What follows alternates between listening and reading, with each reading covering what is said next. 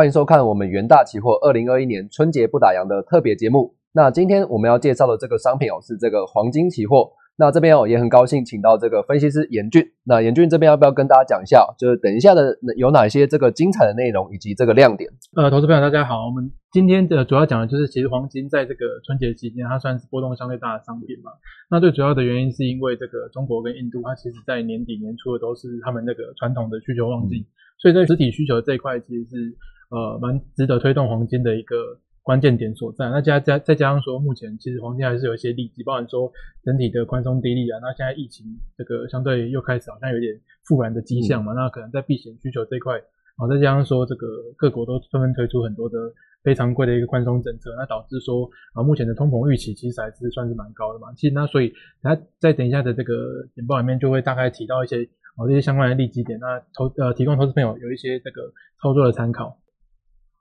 好，那如果是从期货成交口数嘛，那因为春节大部分都集中在这个一二月嘛，那这边研究要不要跟大家讲一下？哎，这个就是不管是在期货量能啊，或者是在这个交易的优势，那黄金有比这个其他金属的商品哦，还有还有什么样的优势存在？那这个图其实在统计说，近五年各金属期货，其实在一二月的时候，最活络合约平均成交口数，那黄金都是大幅领先其他的那个金属商品嘛。你看，黄金概有大概九百六十一左右，那相较第二名的铜，那大概。甚至有大概高达三倍的一个领先的幅度，那再加上说黄金它有其他的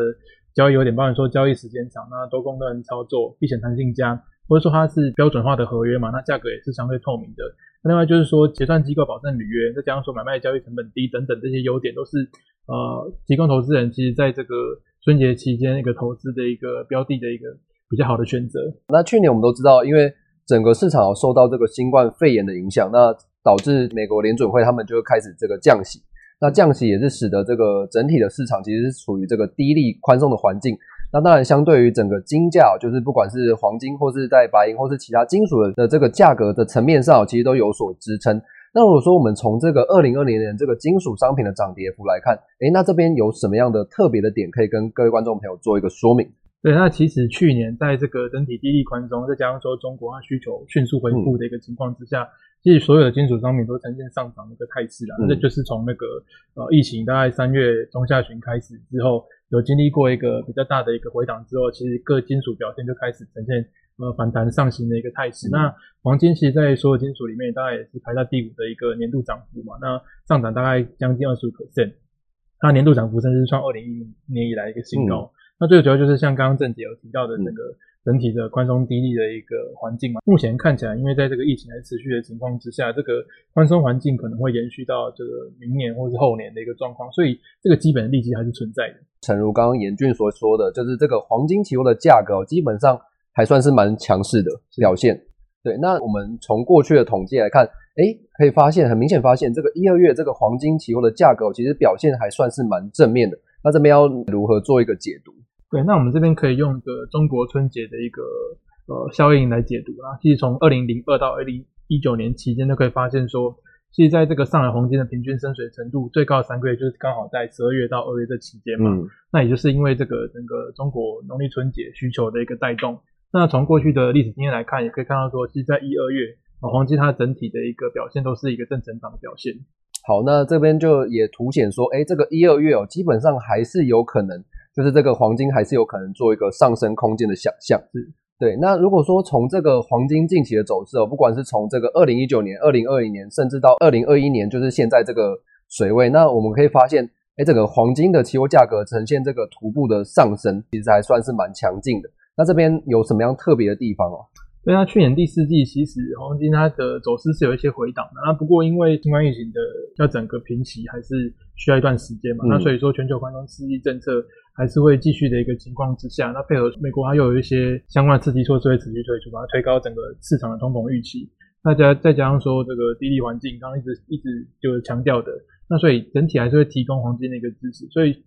尽管说近期因为美元一点反弹，再加上说这个疫苗开发导致说黄金的走势可能没有像之前疫情就中下旬之后开始一路上涨那么强势，那甚至说在一度有创历史新高的一个表现。不过整体来看，在这个利息支撑之下，黄金还是有反弹的一个空间存在。好，那这边就是我们也可以看到，哎，整个金价的表现其实真的是非常的强。好，那如果说从这个驱动因素方面哦，那这边有四块的因素对于整个黄金的价格做一个波动的呈现。那这边这个四块哦，就是有什么样特别的地方哦？传统的黄金的驱动因素，我们大概整理成这个四大项嘛，分别是经济扩张、市场风险、趋势动能跟机会成本。那目前在这个整个黄金市况来看，其实这四大的优势里面就占了三样。嗯，那包含说这个市场风险，就是说啊，目前的疫情还是持续的在延续当中嘛。对。那黄金它就是一个非常适合对冲和风险分散的一个工具。那另外就是在趋势动能的部分。啊，不管是在投资部位啊，跟价格趋势，好，目前都是还是维持一个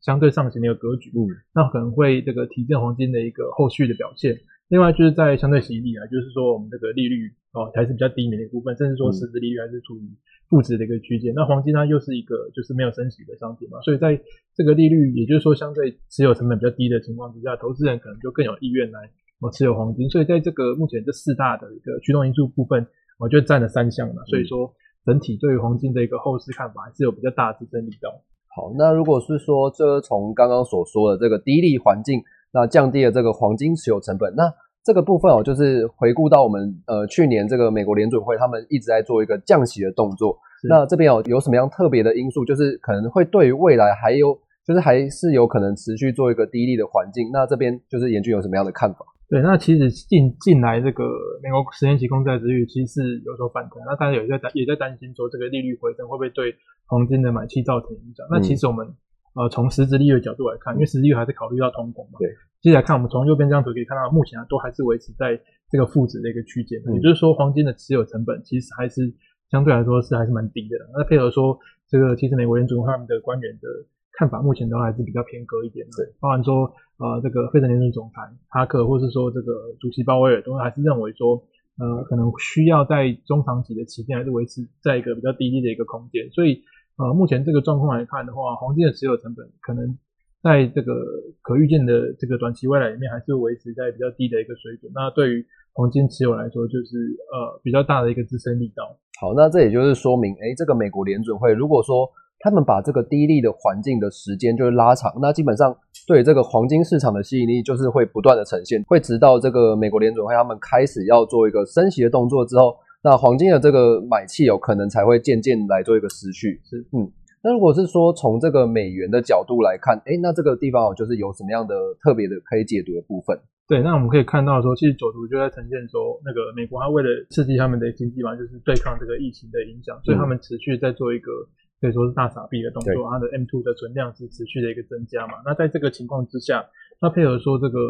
美国疫情还是相对来说，就是它虽然说近近几天是有在回档，但是还是处于在比较高的一个区间。那甚至疫苗的一个呃这个开打，或是说这个进展，可能有受到一些瓶颈。那所以说在这个情况之下，呃资金也可能比较偏向就是比较在持持有美元这个部分，所以美元还是在相对的一个比较弱势的情况之下。对于这个以其计价的这个金属，也就是黄金来说，其实都还是一个利基。对，那就是因为现在这个美元就是趋势上还是比较偏弱，那当然会有利于这个金价的支撑。OK，那如果说这个黄金哦跟这个通膨来做一个比较的话，那这边有什么样特别的部分，严峻要怎么看？对，那黄金它其实有几个特质嘛，不然说避险啊、投资，或者说哦另外一个抗通膨。对，那抗通膨，因为黄金它本身是它的产量相对来说是比较少，而不像那个货币可以就是一直印钞嘛，所以它在这个相对的这个产量比较少、比较稳定的情况之下，它就是有一个保值的这个特色存在。那我们知道说，这个美国人总会之前已经暗示说容容忍通膨超过两帕的一个目标，那民主说过去通膨比较低迷的一个状况，嗯，所以说在这个可预见的未来内，货币政策可能都会比较偏向就是比较宽松的一个角度了。那所以在预期中期之内，通膨还是会处于。一个比较高档的一个区间，配合说这个拜登刚上任的这个总统，他也提出了这个美国拯救计划，也就是说他在加强这个美国一个刺激政策的一个部分。那预期说这个对于通膨的后续的影响，的话是会持续让通膨处于在一个比较高档的一个区间。那所以呃，目前平衡平衡通膨率也是来到两趴以上的一个水准嘛，是二零一八年一月十一月的一个高点。也就是说，呃，目前市场对未来的通膨预期还是。处于一个相对高档的一个区间，那对于这个金价的抗通膨需求来说，哦，就是另外一个支撑力道。好，那也就是说，因为现在美国联准会基本上还是在持续做一个可能是印钞的动作，那让这个市场上的这个美美元啊，其实还算是蛮多的。那当然说，整个通膨可能就还还会再持续做一个上升的动作。那当然说，你持有黄金，可能就比较不会被吃掉这个所谓的通膨。对，那当然整个市场我觉得也对于这个黄金市场的买气就可能还会再做一个增加。嗯，因为我们刚刚所说的，除了中国这个需求也是蛮强之外，那还有另一个市场印度。那印度它的需求要怎么看？对，那中国，呃，因为我们华人嘛，一定很很了解，说其实，在春节期间，就是大家都喜欢买黄金、买石器嘛。那其实，呃，印度也是跟那个中国，其实它也是在年年底年初的时候，也是他们传统的一个需求旺季。那我们从这个相关数据来看，其实一月以来，印度的黄金金饰需求的成长已经大概成长十到二十 percent 这个水准。嗯，那因为他们第二季有比较多的一个婚礼节日嘛，他们其实在婚礼的时候可以去。大家可以去搜寻 Google，到他们的黄那个新娘都是戴满满的金饰的，甚至十几条金项链的都有嘛。那再加上说，二零二零年的疫情导致说他们其实很多婚礼都是有延迟的一个状况，就是延到今年，嗯，今年初了。那所以说整体会带动他们在二零二一年的金饰需求会比去年有一个大幅的一个复苏。那从这个瑞士它的一个出口。你可以看到说，因为瑞士最大的那个黄金出口国嘛，从它出口到印度的数据也可以知道说，印度在传统需求旺季需求确实是有复苏的一个迹象。好，那从这个角度，我们就会发现，哎，这个市场对于这个今年印度的这个黄金的需求，基本上还是充满想象力的。对对。那如果说就是从最后这个黄金的展望来看的话，哎，那今年哦，就是可能在这个春节期间，那黄金有什么样的动能可以存在？对，那虽然说近期因为这个美债殖利率回升嘛，那市场可能会认为说啊，那将金价是不是之后会受到承压？不过我们从这个费的利利率点阵图来观察，其实呃，美国它至少到二零二三年之前都会维持在这个相对低利的一个水准。那不用说，有有些人可能在担心说这个它会不会提早升级这个动作？那至少从目前的迹象来看，就是还没有确实的行动嘛。那所以说这个预期的影响可能。呃，比较属属属于比较短期的一个影响。那再加上说这个呃抗通膨的需求，就是像刚刚提到的，美国其实在拜登上任之后，会陆陆续续推出非常多的一个刺激政策。嗯，那所以在这个抗通膨需求这一块，也是让黄金有保有一个上上行的一个空间嘛。那配合说，我现在是临近春节的一个期间，那传统就是中国它实体需求最旺盛的一个季节。配合说这个印度它的一个去年延迟的需求，在这个第一季可能会陆陆续续的要展现出来，所以在这些呃比较多的利基的一个情况之下，我们对于这个黄金后市的看法还是会呃比较正面来看待。好，那这也就是说，就是可能在这个春节这段期间哦，就是黄金还是有可能在做一个向上就是攻击的力道。好，那关于这个黄金期货合约规格的部分哦，那这边严峻有什么样特别的地方要供给投资人做一个参考？好，那黄金期货其实就是在芝加哥商品交易所做交易，那其实有分大小黄金两种合约的。那我这边列的大概就是大黄金的一个部分，是一百金的盎司的一个合约规格。那小黄金就是十盎司，那它的合约月份其实蛮多的，就是二四六八十十二月，然后还有后续的一些月份，就是也都大概是偶数月的一个时间。那其实大家可以去一个官网看一些更详尽的一个说明。那另外就是它的报价单位就是这个呃美金的盎司，然后美元这样子。那金的盎司其实大家需要注意一下。这边的金人盎司跟我们一般呃理解那个盎司其实是有不太一样的，有是有相当的差异，所以说这个部分可能是投资人需要再注意的一个点。那另外它的交易时间就是早上六点到昨天凌晨的五点，就是它交易时间非常长嘛。就像我们刚刚一开始提到这个它的一个黄金期货的一个优势，就是在于它交易时间长最快啊。那另外就是涨跌幅其实是没有限制的。那呃合约份的这个最后第三个交易日，它最后的一个交易日，这也是投资人在这个交易的时候需要留意的一个点。那目前的这个原始保证金大概是在一万一千美元左右，那维持保证金在一万美元左右。那这个保证金的它的一个呃占契约市值的一个比例，目前就是大概在五点八八 percent。那所以就是相关黄金那个合约规格的一个介绍。